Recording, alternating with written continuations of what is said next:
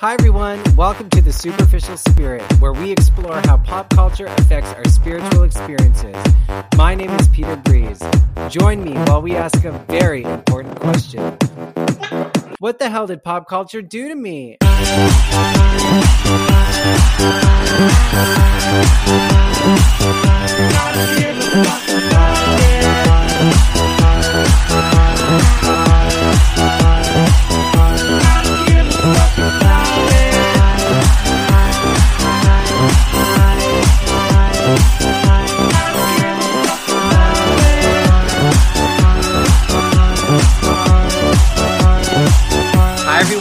Welcome back to the Superficial Spirit. It's your friendly neighborhood superstar, Peter Breeze, and I have one of the most iconic people I know personally. I still can't believe that I can call this person a friend. Who? Who could that be? Who do you have?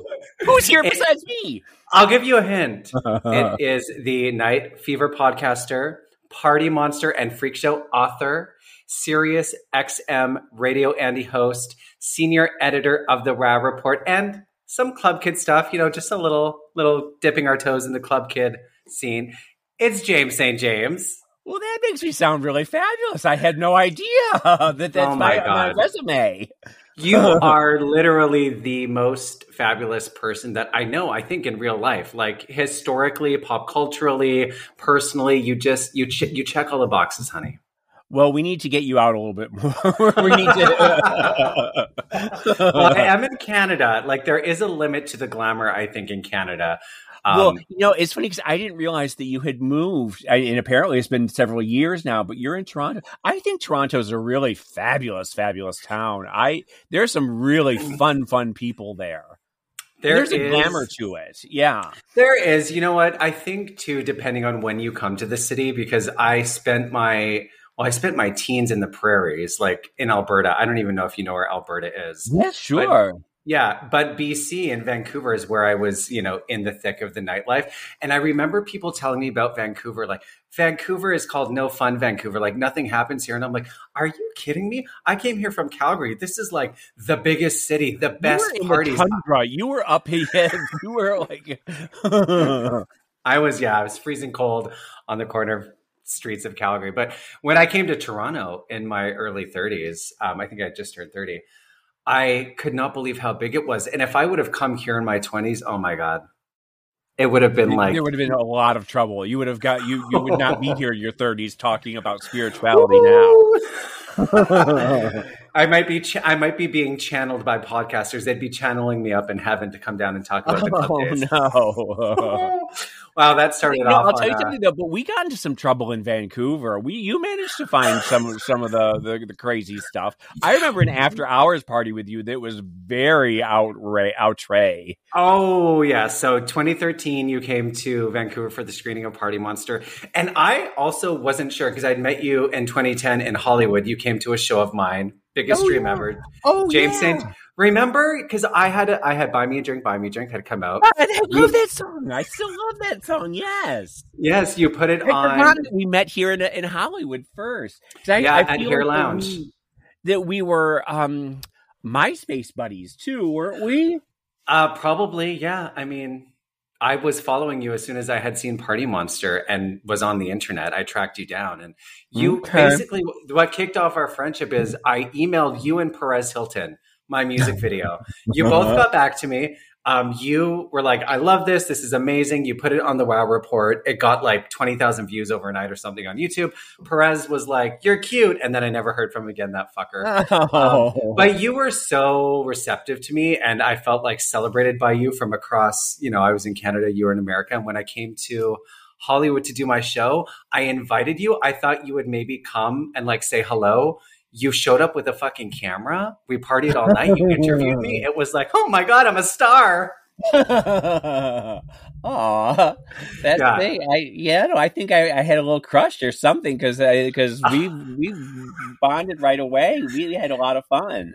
We did, we did. Yeah, it was it was a dream. And then when you came to Vancouver, I was going to say I didn't know if you would want to party. I was like, you know, James is coming. We're doing this screening. Mm-hmm. And I really just wanted to make sure you were comfortable. Of course, all the club kids in Vancouver freaking out weeks and weeks and weeks leading up to this. And I remember as soon as you got into the building of the Rio, they were like coming for you backstage. And I was like, leave James alone for like Oh, five God, fucking minutes.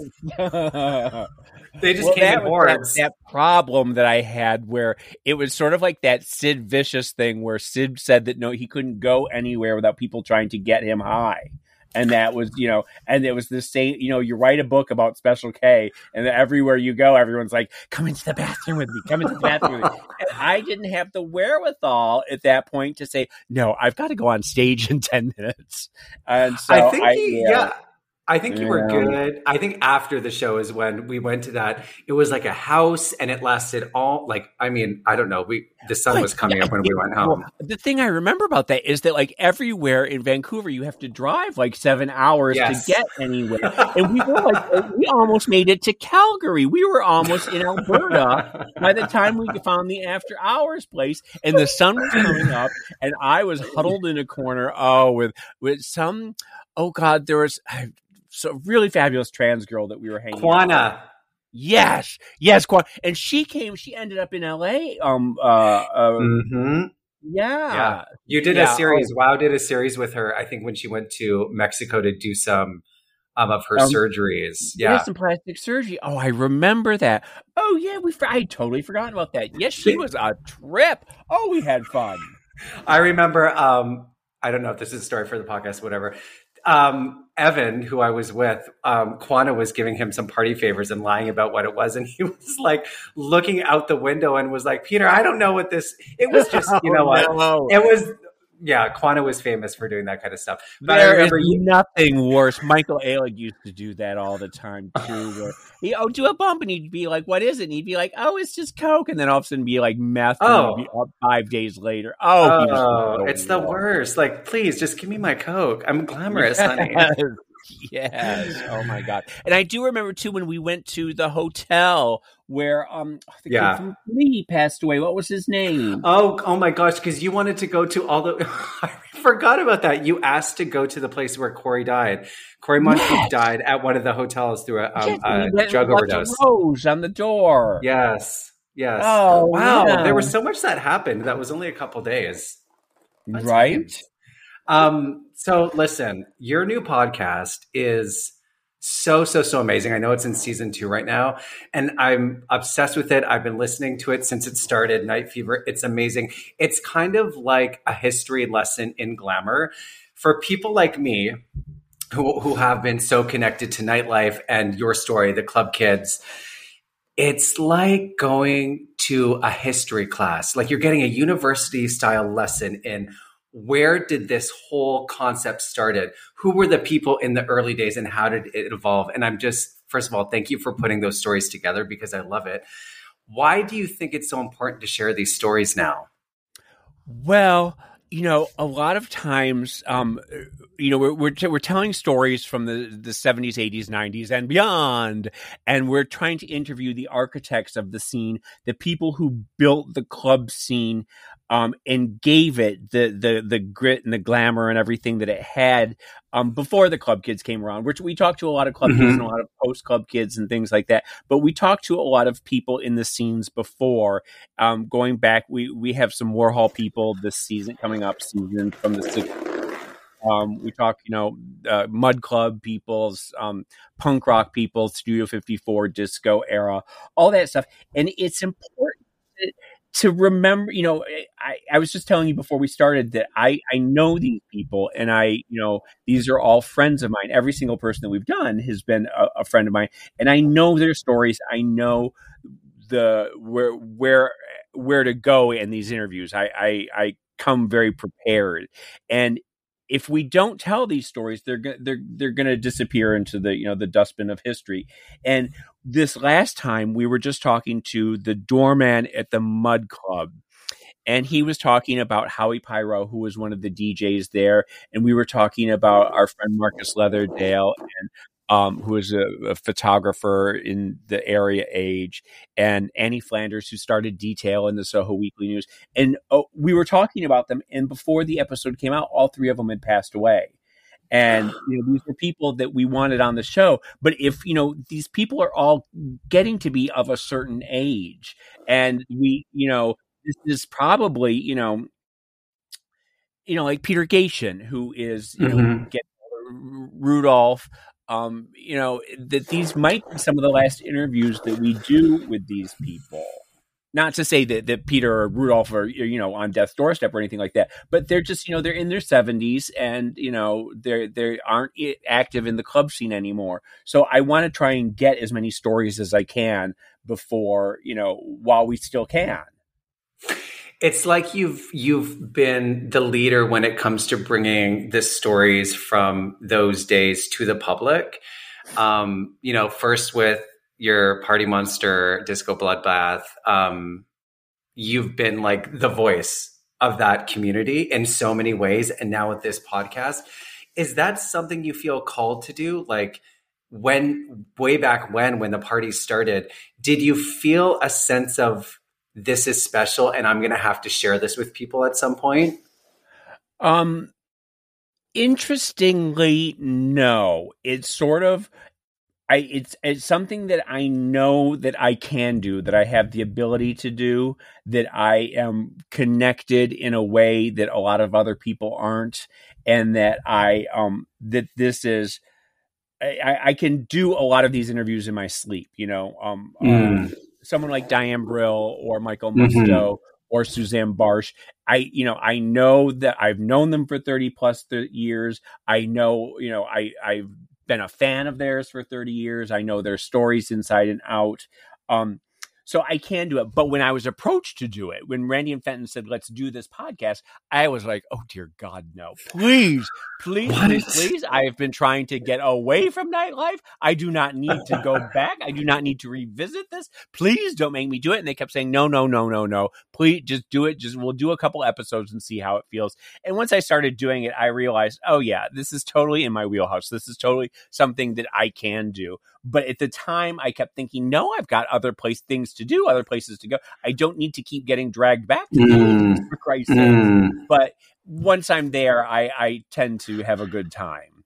This is something that I wanted to ask you because when I look at you and your life, your creative life, and the way that people engage with you and the creative stuff you put out there, there's this constant reference to that time of your life. You're always like being celebrated for that and being asked about that. And I'm sure people, like you just said, when you go to parties, everybody's like, "Tell me about the club kids. What was Michael like? Tell me." Like you're constantly having right, and exactly. And so you you you just mentioned that you were trying to move away from that, but again, you're pulled back to tell the story. And people like me are like, "Thank God."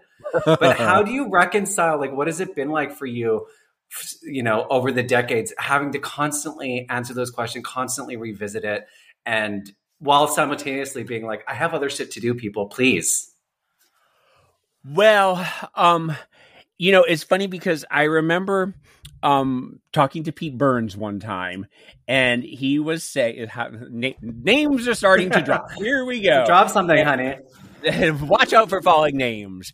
And he said that um, sometimes when he's backstage and they start those opening chords of "You Spin Me Right Around," he just wants to crawl into a fetal position and cry and never get on this. It's like it's just too much. And I remember Judy Garland saying that wherever she went for her entire life, no matter where she was, the opening chords of "Somewhere Over the Rainbow" would start playing, and that it just it got to be a point where you either have to accept it and deal with it and go on with it or you can try and run from it and and try and fight it and you'll never be able to do that you know so at a certain point you're just going to have to lean into it a little bit and i know when i first started doing transformations and the mm-hmm. idea was is that I wanted to meet the new kids. I wanted to see who the new people were. I wanted to see the young creative club kids and makeup artists and drag queens and trans girls and you know trans drag kings and everything like that. And I wanted them to come on and show me what they were doing and what was ha- what was new in the scene. And it was a way for me to stay connected with the scene, but I didn't have to go out. I could play in other people's closets and I could meet the kids, and I wouldn't have to go and sit at an after hours club at five in the morning. You know. Hearing about it. So I I I have an interest in it. I will always be interested. Mm. In I will always be interested in who the people are, and I will always be connected to it. And so there's there really is no sense in fighting it at this point. I can do other things, and I can have other. You know, I I do a radio show in which I talk. You know, we talk about you know what's happening this week you know what's yeah. happening in, in, pop culture and things so I, I, I get to be creative in other ways but i just realized at some point that i'm always going to be dragged back to you know danceteria or Limelight. Yeah, and it's it's like those tropes or the icons are always known for that one thing, but the people who yeah. are experiencing it for the first time with you in the moment, it's magic for them, and for you, it's like I've done this a million times, and you just like I love the references you made of you just have to lean into it, um, yeah, and make it work um, for you.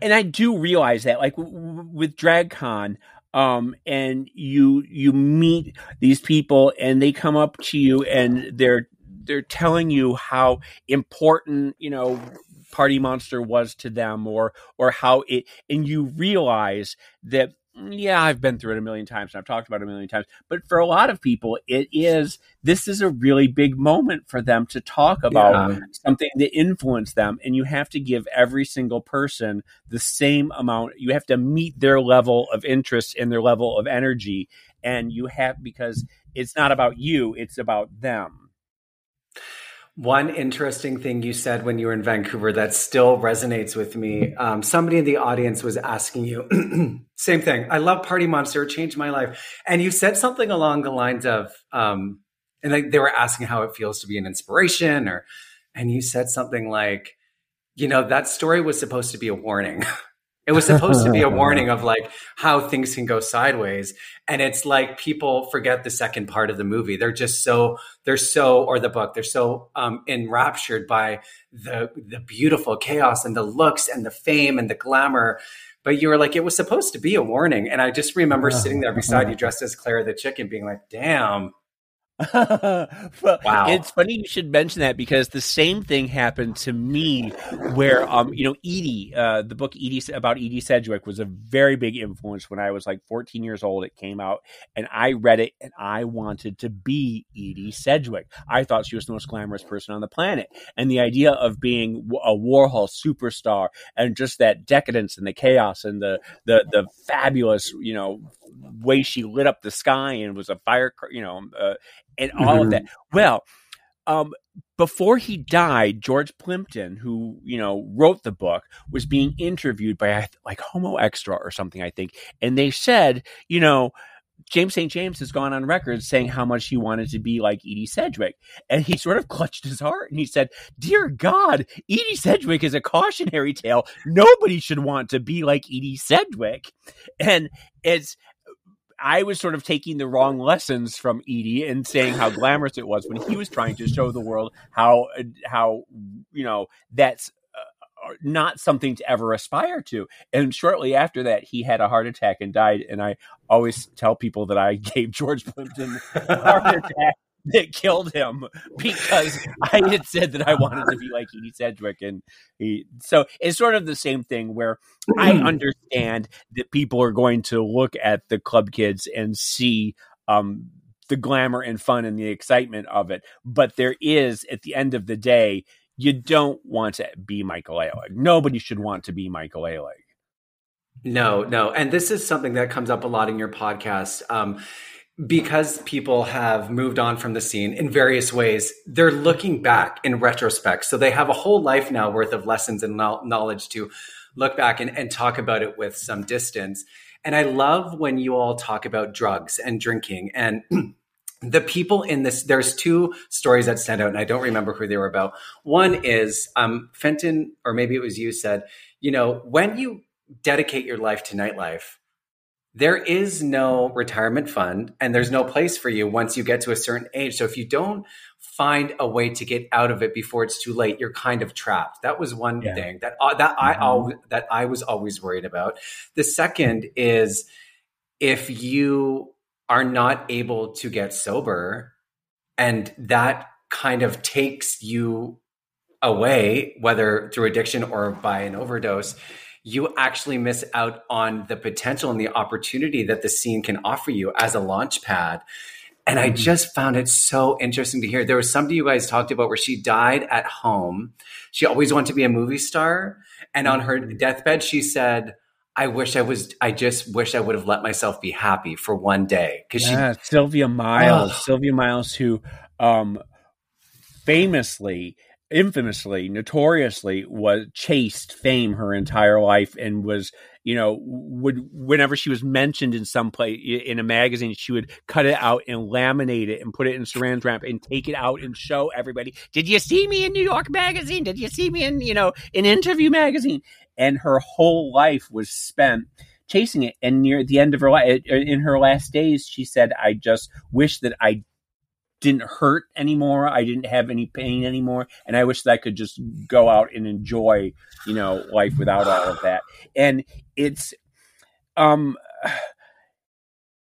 the thing is, I mean, we can go into drugs and addiction and everything, um, uh, and, and how, I don't. I, a lot of times, I don't understand. Someone we just did a um, conversation with Larry T, and Larry is writing a book about how you can be a sober partying person, how you can be, you know, go out to cl- still be a part of nightlife and be sober, and that's that's a hard one. That is a hard thing to navigate because it is it's all around you and it's celebrated and it's um and there's sometimes like you feel like there's a FOMO that's happening when with other people when they're they're fucked up and you're drinking soda, club soda, and it's um and you sort of get to see how disgust, you know, like how sloppy people get, and how you know, like when people start grinding their teeth and they're coked out of their minds, and you start thinking, well, that was me. I don't that I don't want to be that. And I,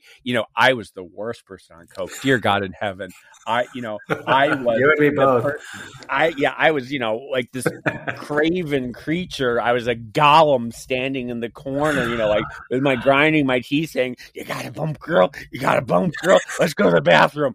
And you know, there's a whole period where from like 91 to 97 where there are no pictures of me because anytime the camera came out i was in a bathroom stall somewhere hiding from cameras you know and i wouldn't be interviewed by anyone because i was talking like yes yeah.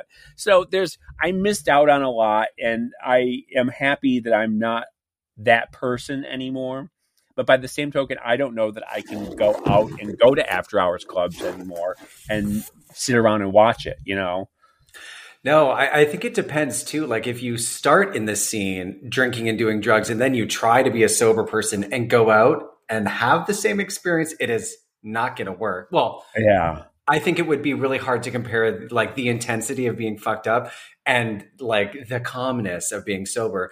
But some people, if they start out in the scene, I think it was Michael Musto said um, he didn't really drink. Michelle Visage said that on your show too. There are some people who come in and they're not really drawn to the drinking and the drugs, and they seem to be able to use nightlife as a tool and as something that can take them somewhere else. And they don't have that tension. Right. I don't think they have the the gene in them to to take it as I you know I take everything I do as far as I can take it. It's just that's who I am.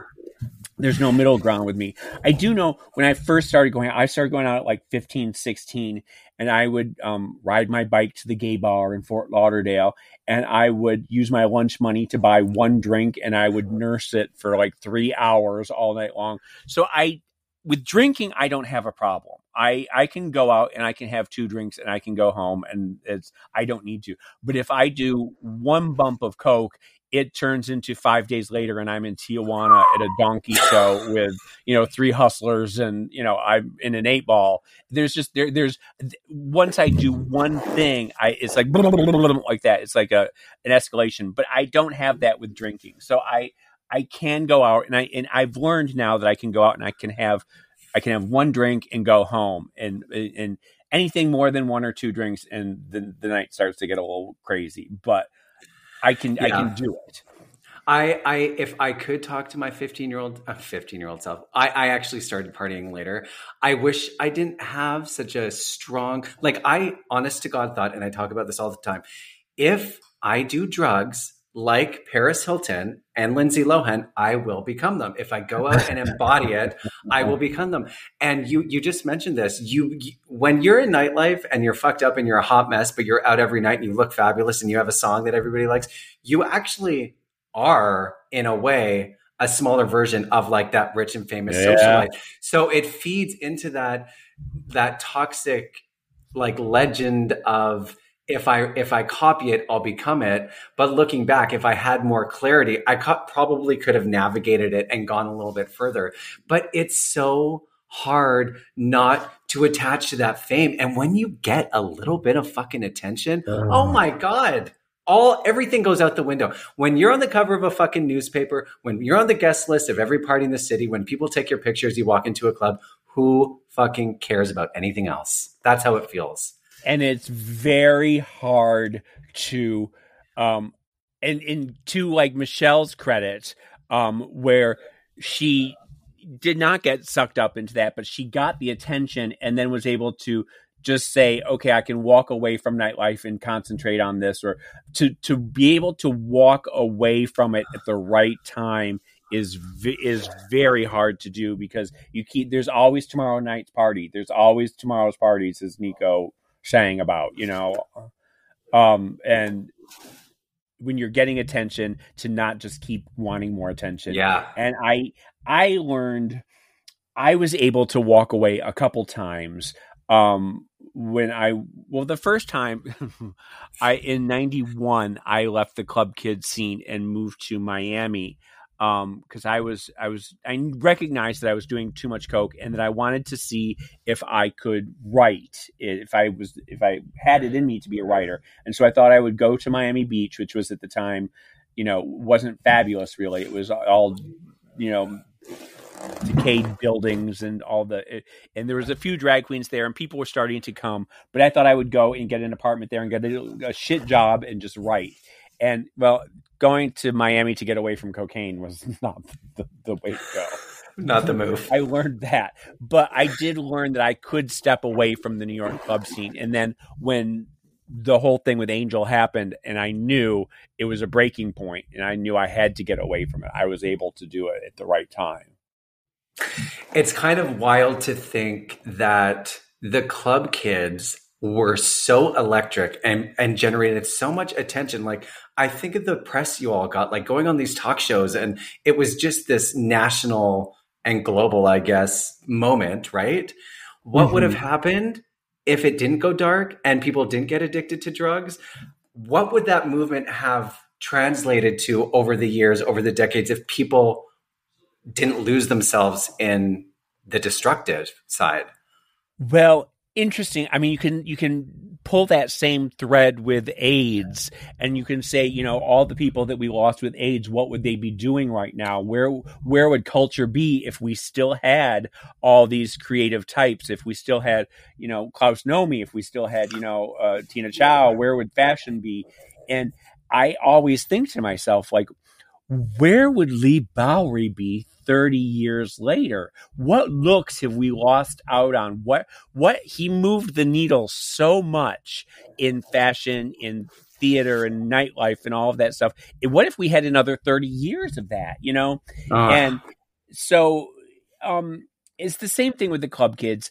A lot of times things end for a reason because they've gotten they've they've they've gone to a certain point and they can't really go beyond that. And I think maybe that's what was happening a little bit with the club kids because it had gone from being this celebratory beautiful spiritual awakening in all of us to being something very dark and, and deadly and dangerous and this what what happened was sort of a logical conclusion to um, uh, uh, the way things were going. And I don't mm. know that it mm. could have sustained itself because um, it was so nihilistic and so dark and so um, just getting bitchy and mean. Yeah, you know, some of some of some of the characters during that period were were not good people and were not nice people, and I recognized that and I saw that, and then when it all went down, I couldn't help but think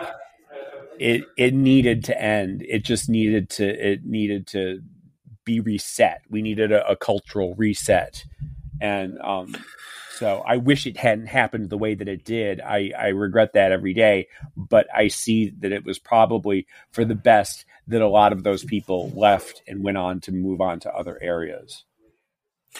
And they did. Like there was a lot of huge names that came out of that time. Um, two names that came up come up a lot in your podcast that surprised me. Um, RuPaul. RuPaul didn't yeah. surprise me that much because I knew that she was around in that time. But Madonna. Madonna comes up so much with these early nightlife people. And in my mind, I, I kind of know the story of Madonna. She went to New York with $20. She didn't know anybody. She wanted to be a star. But the way you all talk about Madonna, how she was in the club and she was a go go dancer and she was a bitch and she didn't let anyone backstage.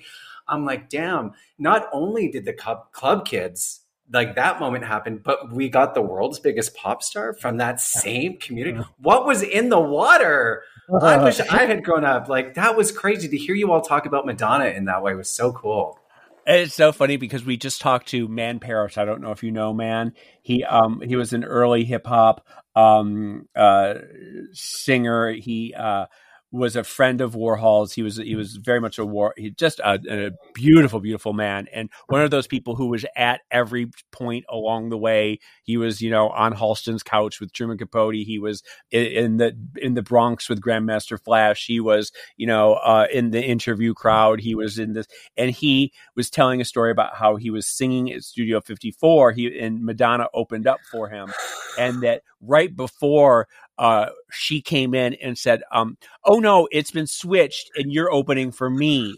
And he was like, "No, that's not how it goes." And she said, "Well, let's just see how this plays out." And then he went to go go on stage, and his dancers couldn't find their outfits, and she had stolen the outfits and put them behind the radiator in the hallway and destroyed them so that he couldn't. And then she went out on stage, and she was like, "It's Madonna," and that he had to go on like three hours later after as her, you know, like so she like she's always doing these things, and there's um like Musto was talking about how like he she opened for him and she like sabotaged the microphone and wouldn't let anyone come backstage. Like there's just always these fun stories about Madonna, just what a nightmare she was. But God bless her that she was not drinking, she was not doing drugs. She was laser focused on this is how I am going to use the scene to get what I want. She was going to fuck Jelly Bean Benitez and she was going to, you know, perform at Danceteria and then she was going to parlay that into this and that you know, so God bless Madonna, early Madonna, for, for giving us these stories. Oh my! You told one story too, where she was in a club, um, like with a hood on. Nobody really knew it was her, and then she took it off and she turned on Madonna and everybody lost it. And then she like ran out of the club and people started following her down the street. The entire club. This is a huge mega club and the doors fly open and she comes running out the door and the entire club follows her and she's racing down Avenue C, jumping into a limousine. And it was like that scene in Who's That Girl where she turns around and she laughs and she dives into the car and runs away. That was one of the most glamorous moments in my life. And it's so interesting because I have seen other people do this before. I was working at a bookstore and when things were gotten really bad for me and i was in you know um, aa and i was just trying to pull my life together and so i got a shit job at a bookstore. I loved it. I was one of my favorite periods of my life because i love bookstores i love books i love all of that as you can see behind me. And yes. um and i remember this guy came in and he had his hair in front of his face and nobody really noticed him and he was just sort of poking around the books and um no, no, not one person in the place noticed him. I noticed him because I just saw sort of, sort of thought, well, how weird is this weird little, not homeless, but sort of like schleppy and, and, you know, blah, blah, blah. And uh, he wanted something. At one point, he wanted help and he pushed his hair back, and it was Johnny Depp, and uh, and this was Johnny Depp at the height of Johnny Depp beauty, right? And it was like sound waves went through the bookstore. Every single person went what?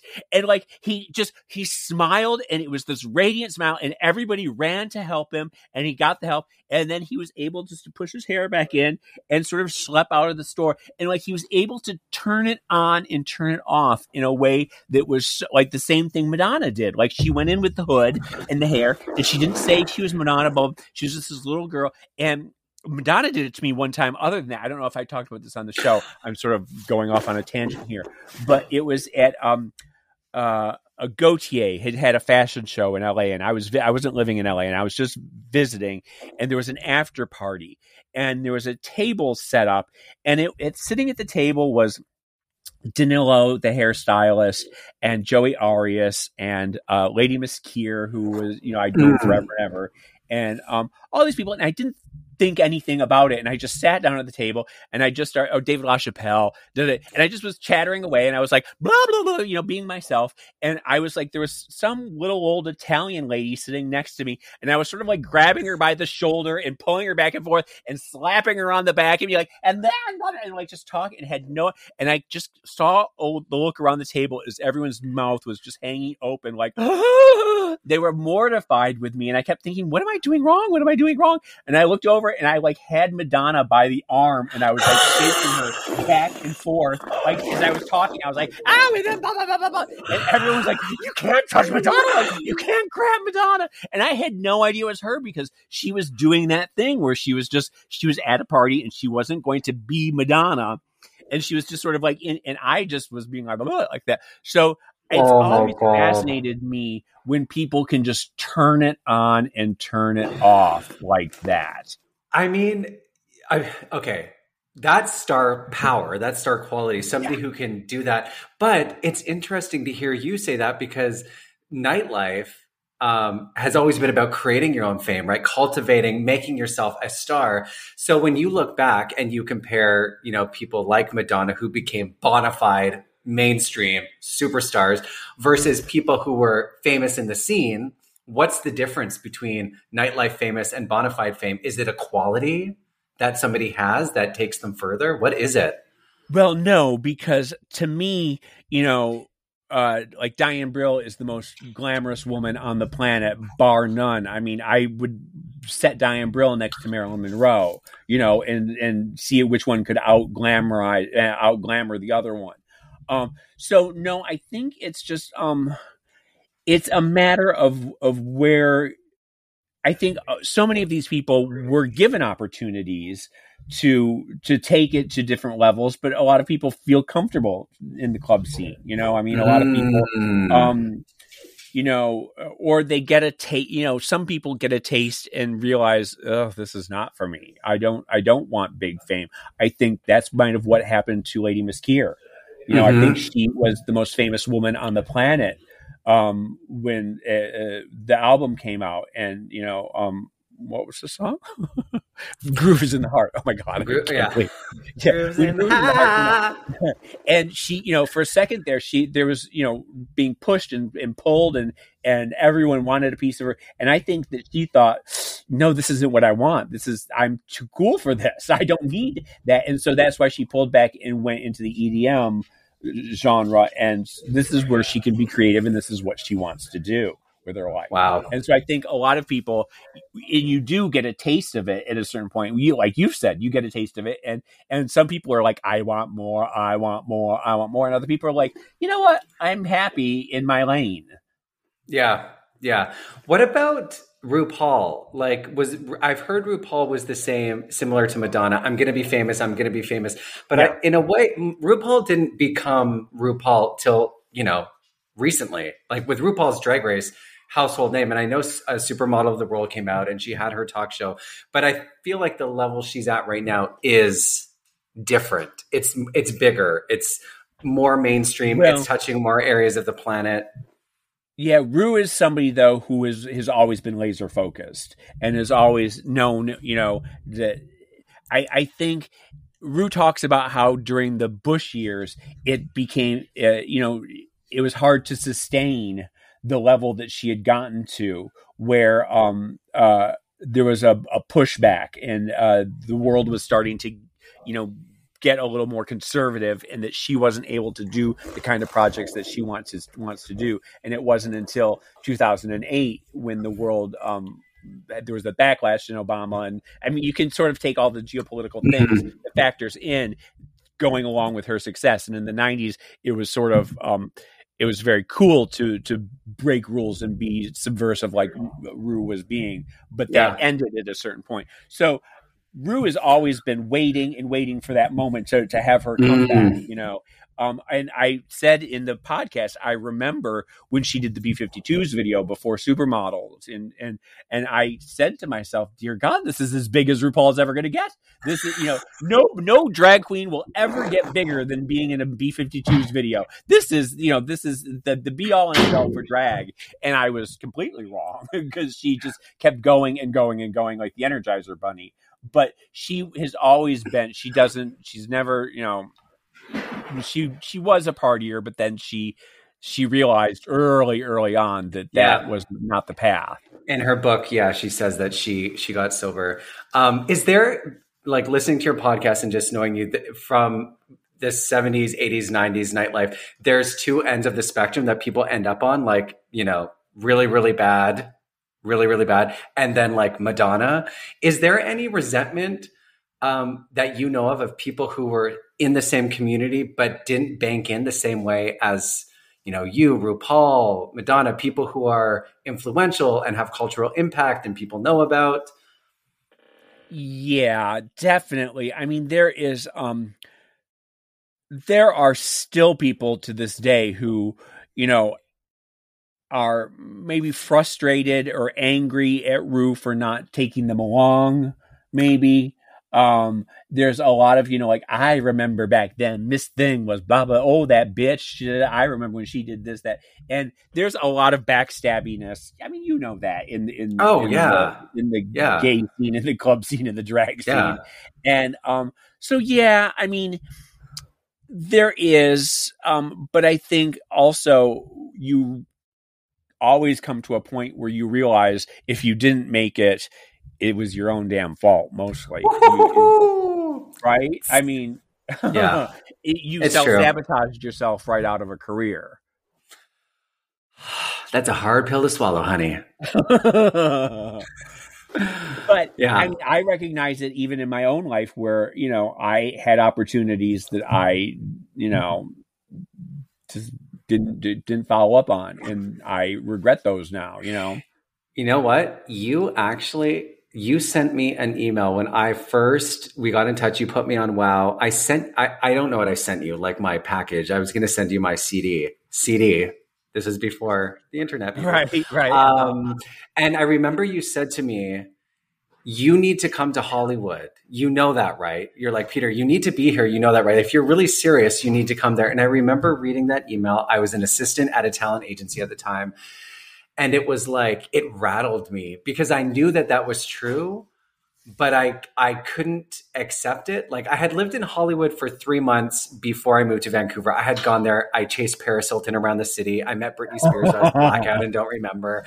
Um, but that that moment kind of haunts me because I look back and I'm like, damn, if I would have gone when James told me to, maybe James and I could have gone out. He could have introduced me to people. Like I could have gotten different momentum. But you need to have clarity confidence yeah. and you need to yeah. be able to to see those moments when they come and when they come you need to be able to act on them in that moment i couldn't for whatever reason i was like yeah. eh, but, it scared me but, no and and but you knew that you knew that you weren't you you weren't at that point where you could do that you know i mean mm-hmm. and that mm-hmm. takes that takes some, like you said some clarity and yeah um and also I don't think that um and that this is this has nothing to do with me or you, but I don't think that you can go to a place saying James will help me. James James will get mm. me this or James will get me that. Like it has to be you.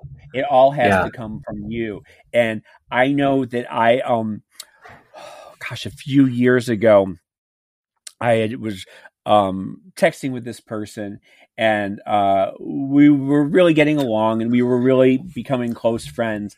And they said they were coming to LA, and it never dawned on me that they were coming to LA for me, and they were expecting me to be their best friend and their best Judy, and to take them out and to show them around and da da da. And when they got here, I was very busy. I was taking care of my mother who was who was not doing well and I was working and I and I didn't really have time to connect and we would talk, we would text, but I didn't I wasn't really going out and they were here for a couple years and then they left and they were furious with me and they said oh, you don't no. know how many nights I ended up crying because you wouldn't you you weren't with me and you weren't Tate you weren't this and I was like I had no idea that you were here for me like I I you I didn't you didn't articulate that and I didn't know that you had moved to LA thinking that I was yeah. going to be your savior and I can't be anybody else's savior you have to be your own savior yeah. you have to yeah so it is it it always comes back to you having to be where you want to be where, where you need to be at any given time and you mm-hmm. have to be mm-hmm. the person that's going to to be your savior and be the person to it has to be like I think Lady Gaga said you need to be delusional delusional enough to believe it's possible and you need to yeah. let that carry you forever and ever and ever because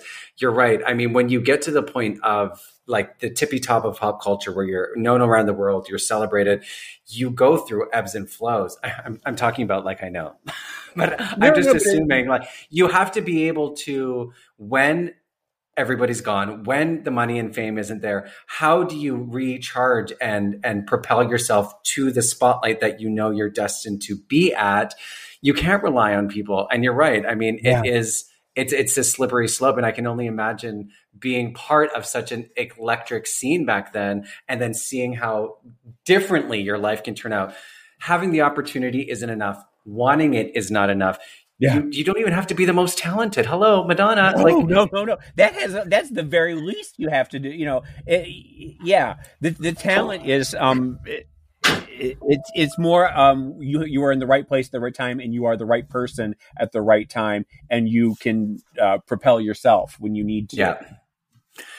So I wanted to ask you, and I don't know if you think this is true, but from my understanding, it's sort of like the Warhol scene happened the club kid scene happened. And then after that, I'm like, okay, well, what happens after that? And when I look back, you know what I think happened after that? The Paris Lindsay Britney paparazzi moment in Hollywood, like that trashy celebrity, celebutante thing. Would you say that that was an era in nightlife?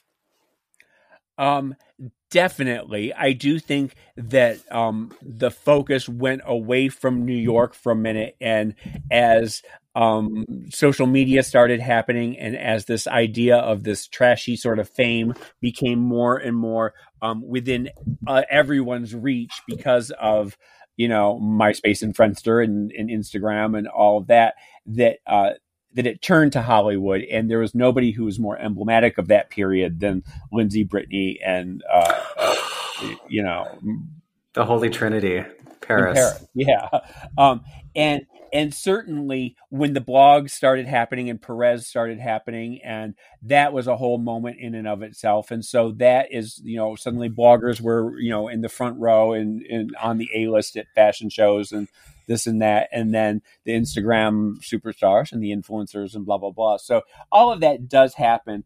Um, I do think that um, it's cyclical, and I do think that to call all of that a scene is not quite what what the, the scenes before it were. You know, um, it's sort of it's a little trashier and it's not quite as um, it, it, just it doesn't I, I, can't look at tiktok stars and and say oh that's glamour that's you know that that's something um, i remember that um, uh, fran lebowitz once said that um, glamour is anything that is older than you.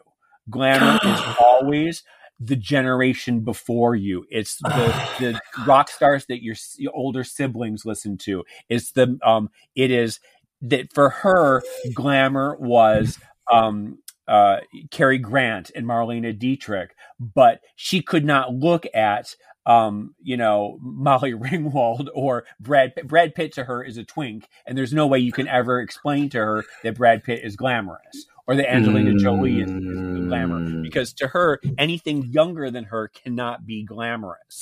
It's always the generation above you. And oh, I love so that. Me, I can look at Amanda Lepore and recognize how how fabulous she is and how you know wonderful she is, but there's no glamour there for me. Like I can't look at oh. Amanda Lepore and say because she's my generation. She's like my yeah, yeah she's yeah she's, yeah, and I can't look at you know some of these you know the TikTok stars or the Instagram influencers and say oh, that's so glad that's so chic and exciting and blah blah. Because to me they're just they're kids. You know they're just kids playing dress up in in like some silly Gucci outfit and like to me that no it's you know yeah it's it's it's the, the the to me it's you know the Warhol crowd. It's it's yeah. the Studio 54 crowd. All you know, it's the punk rockers and the you know. So. Yeah, you bring up a good point about social media. Um, like the if you think about the future of nightlife, one is there a future of nightlife? Um, that's what I'm curious about, and also we've talked a lot in this hour so far about like star quality and people who become famous and like the illusion of fame. Do you think that stars are still created in clubs and at parties, or has that completely moved to the internet? Well, it, it is what I, like what I what I'm saying. Where, um, yeah, there are young kids sitting at home watching, you know, these TikTok stars and thinking that's glamour, that's excitement because that's what's, what's older than them. So that does still exist. It's not my crowd. It's not my generation that's going to influence anyone anymore. You know, it's it's it's the it's the people who are out there now and the people who are watching them. Uh, sitting at home watching it, uh, you know, from their little town, saying, "I've got to be like, you know, these people." I can't even name them. Who are they? Like, Who are the TikTok stars? to me, like Glozell is like the last time I remember somebody yeah. becoming famous on social media, or, or, Perez or something like that. But I do recognize that that for young kids out there, that that is the the new fabulous thing. And yeah. you know, it, and we talk a lot about on the show about how the um, you know, the idea that when you go out now very often you all you do is stand and take you know instagram selfies with person after person after person and you do that for about two hours and then you leave and mm-hmm. that's your club experience and that's a very different thing than when you would go to clubs and there would be no photographers there and you could just let loose and be as crazy as you want and not have to worry that it would end so up different on, you know, yeah, and there you, are still, you know, like we talk. Um, uh, there's some parties here in in LA that I've been to where there are some parties where it's a celebrity party and you go and you give your phone and you check your phone in because there's no phones allowed. And that's the, the how they can let loose. And there's other places where um i have a, a friend who has parties at her house. And if there's some famous people there and there's you know a lot of people there. But if you took out your camera if you took out your phone and started taking pictures everyone would start like it's very it's a very it's a faux pas to do. So i mean oh, i sort of appreciate that and i like that where mm-hmm. there are still places where it, there are safe spaces for you to go and be yourself and not have to worry about it. Because otherwise, you do just end up at clubs just selfie after selfie after yeah, selfie. it's very different. I remember in yeah. Vancouver, somebody asked you how how do you make a good underground scene, or like it, at that time in Vancouver, we were really trying to get the underground raves in these cool locations, and you said, I don't know if you can have a true underground scene anymore with social media because there's no secret. Yeah, because, you know, when you think about punk and how it had to gestate at CBGB's for three or four years before, you know, in from like television and I mean, uh, you know, the band television and the Ramones and things like that. And then when Malcolm McLaren came and found it and went to London with it and then brought up Sex Pistols, I mean, all that happened over years and everyone was able to sort of refine the look and refine this. But if you have a scene now, like literally you could the party will happen and the next day it's around the world and everybody you have you know people doing a kooky look and everyone you know you have someone in sweden and someone in you know the philippines doing it on drag race the next day. Yeah. and so there's no there's no gestation period anymore for scenes to sort of bubble up and cook no. on their own to bake on bake in their fabulousness Um, Andy Warhol said, "In the future, we'll all be famous for 15 minutes." Do you think that we're in that future now? Mm, yeah. Oh, definitely, definitely. Um, and uh, does everybody deserve to be famous for 15 minutes? I, you know, Bitch, God, I don't know. You know, No, but but it is true, and you do have a lot of people who are very like, ugh, like undeserving of it, and you just think it's like, sad, oh, isn't Andy, it? Yeah, what hath you wrought, Andy? You know, Yeah. yeah. It's um, you know, oh, you br- you brought up such a good point about glamour being the generation before you because I don't know if you need star quality to be an influencer. They're making a lot of fucking money, way more than club stars did, that's for sure. But do do you need that thing that you talked about that Johnny Depp had, that Madonna had, that RuPaul has in order to be an influencer, or is it the algorithm just sort of plucking you up? I don't know. I don't know. Crazy. I I don't have. Yeah. Um, I have to imagine that some of these people um have just. I mean, they've lucked into it, but other people. I mean, there are. I, I, I don't know. I, I know. This, this, I this know. is a whole. I, I, I we, we should have had this pre-conversation, so I had an answer for you, but I don't have an answer for you. It's something I'm just constantly thinking about when I look at social media and I think, oh, is there something I could be doing differently? Like, how do these people just get these followings? But then I'm like, they're fucking 16, Peter. They're 20 Yeah. years younger than you. Who cares? Move on with your life. Not a huge, like, whatever. It is what it is. But the world is changing. And, um, you know, I'm so. but, the thing is, you know, you you can't as much as you want to say I don't give a fuck about uh, you know followers and this and that and how what my numbers are and what you know the algorithm is t- doing. I know for a fact that you know um to get a book deal anymore, you have to have X amount of, of Instagram followers and Twitter followers before they'll even look at you and say, you know, or, or to be signed on for, you know, a modeling agency or, the, or anything, you have to have a following. That is what they need. I mean, that is the world that we live in. And I am lucky that I was sort of grandfathered into a lot of it, but I don't know if, if, at age 56 if i could just start off right now and try and get uh, you know 100000 followers like that it would be possible you know Or, or how does it affect the creative process if you are Well, it's trying? just- what are we losing by these people who are incredible, incredible writers, but they don't have the following, so they can't get the agent, so they can't get the publishing deal, blah blah blah. Like what what you know, Kunderas, what what Prousts are we are are not being given a, a shot? What you know, who are these people who just because they don't have the followers, it doesn't have anything to do with their talent or what they could give to the world, it's just they just don't have the followers, so they aren't getting the opportunities. And they have AI now. Um, Evan and I were talking about this last night. That I think it read it read. Um, well, you've probably seen on Instagram first of all those pictures of people, Yeah. but also the the the AI that's writing a horror story or a or a scary story. It sort of like reads thousands of novels in a second and then writes it. What the fuck is that going to do? Are we going to be Well, writing just- novels by? 'cause I was just reading a thread about that today about how you know 20 years ago we were told that you know computers were going to take over everybody's jobs and that you know mechan- you know robots were going to take over everybody's and what we've learned is that it's not the the computers and robots that are taking over plumbers jobs. It is the, they're taking over writers jobs. They're taking over artists jobs. Is we thought that it was going to be it was just going to take out you know assembly lines and things things like that. But it's more than assembly lines. It's going to take it takes out ai is going to take out the need for writers and artists. And you know people were talking about um you know translating jobs you know that they went to school for 8 years to learn you know 10 languages and be a translator and now that they don't have those jobs anymore. What they do have is that the ai that the computer and the translator ai translator is so bad that they need to be editors to edit to the the the, the transcripts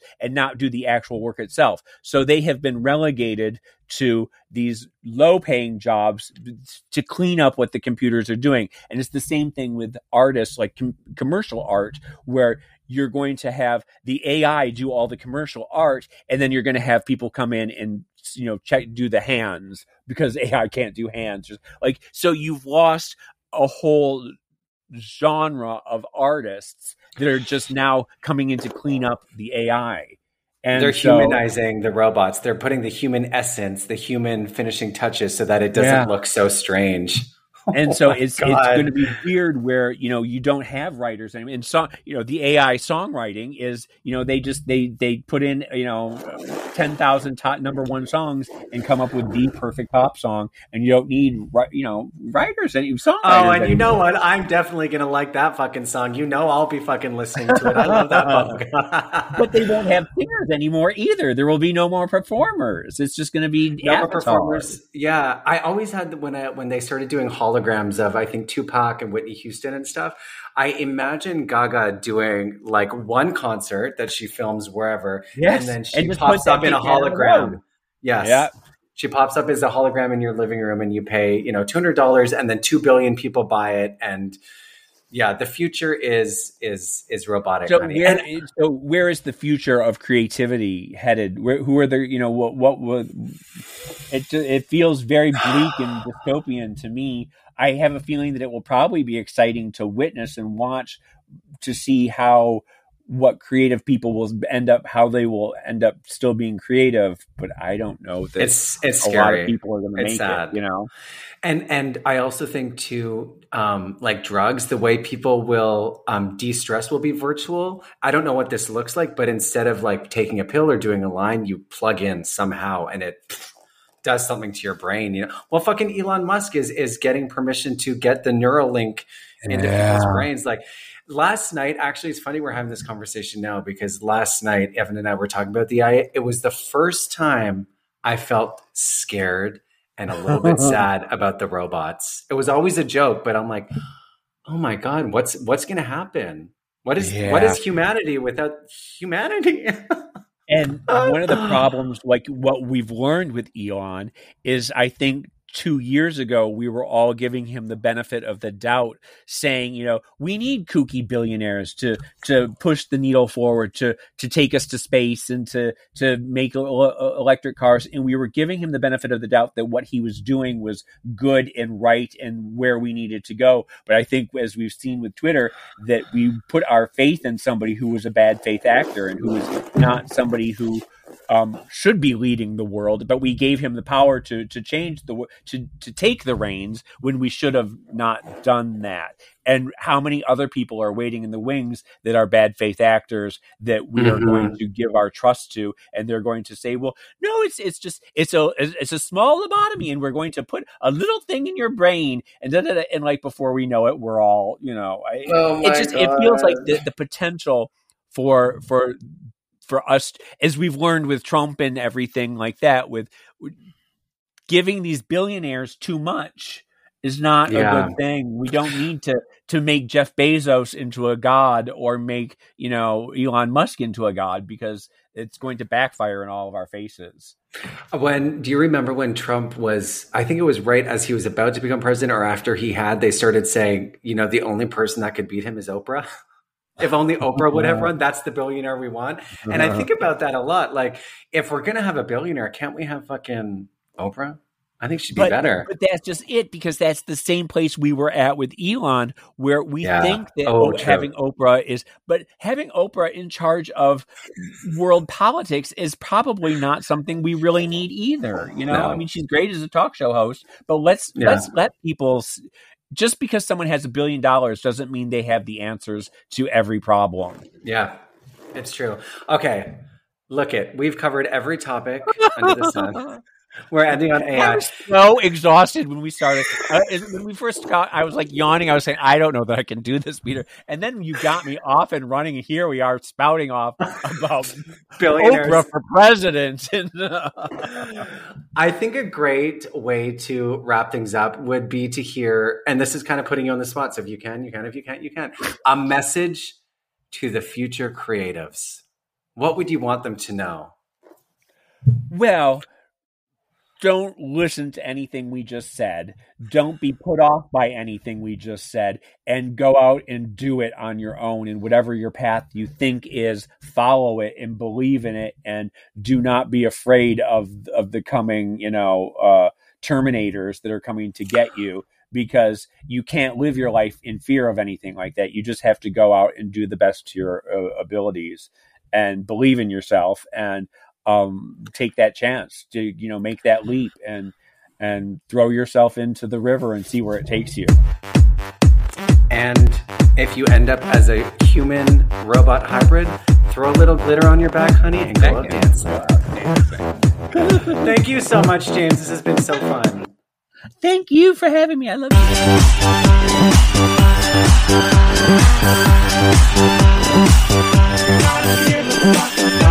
you.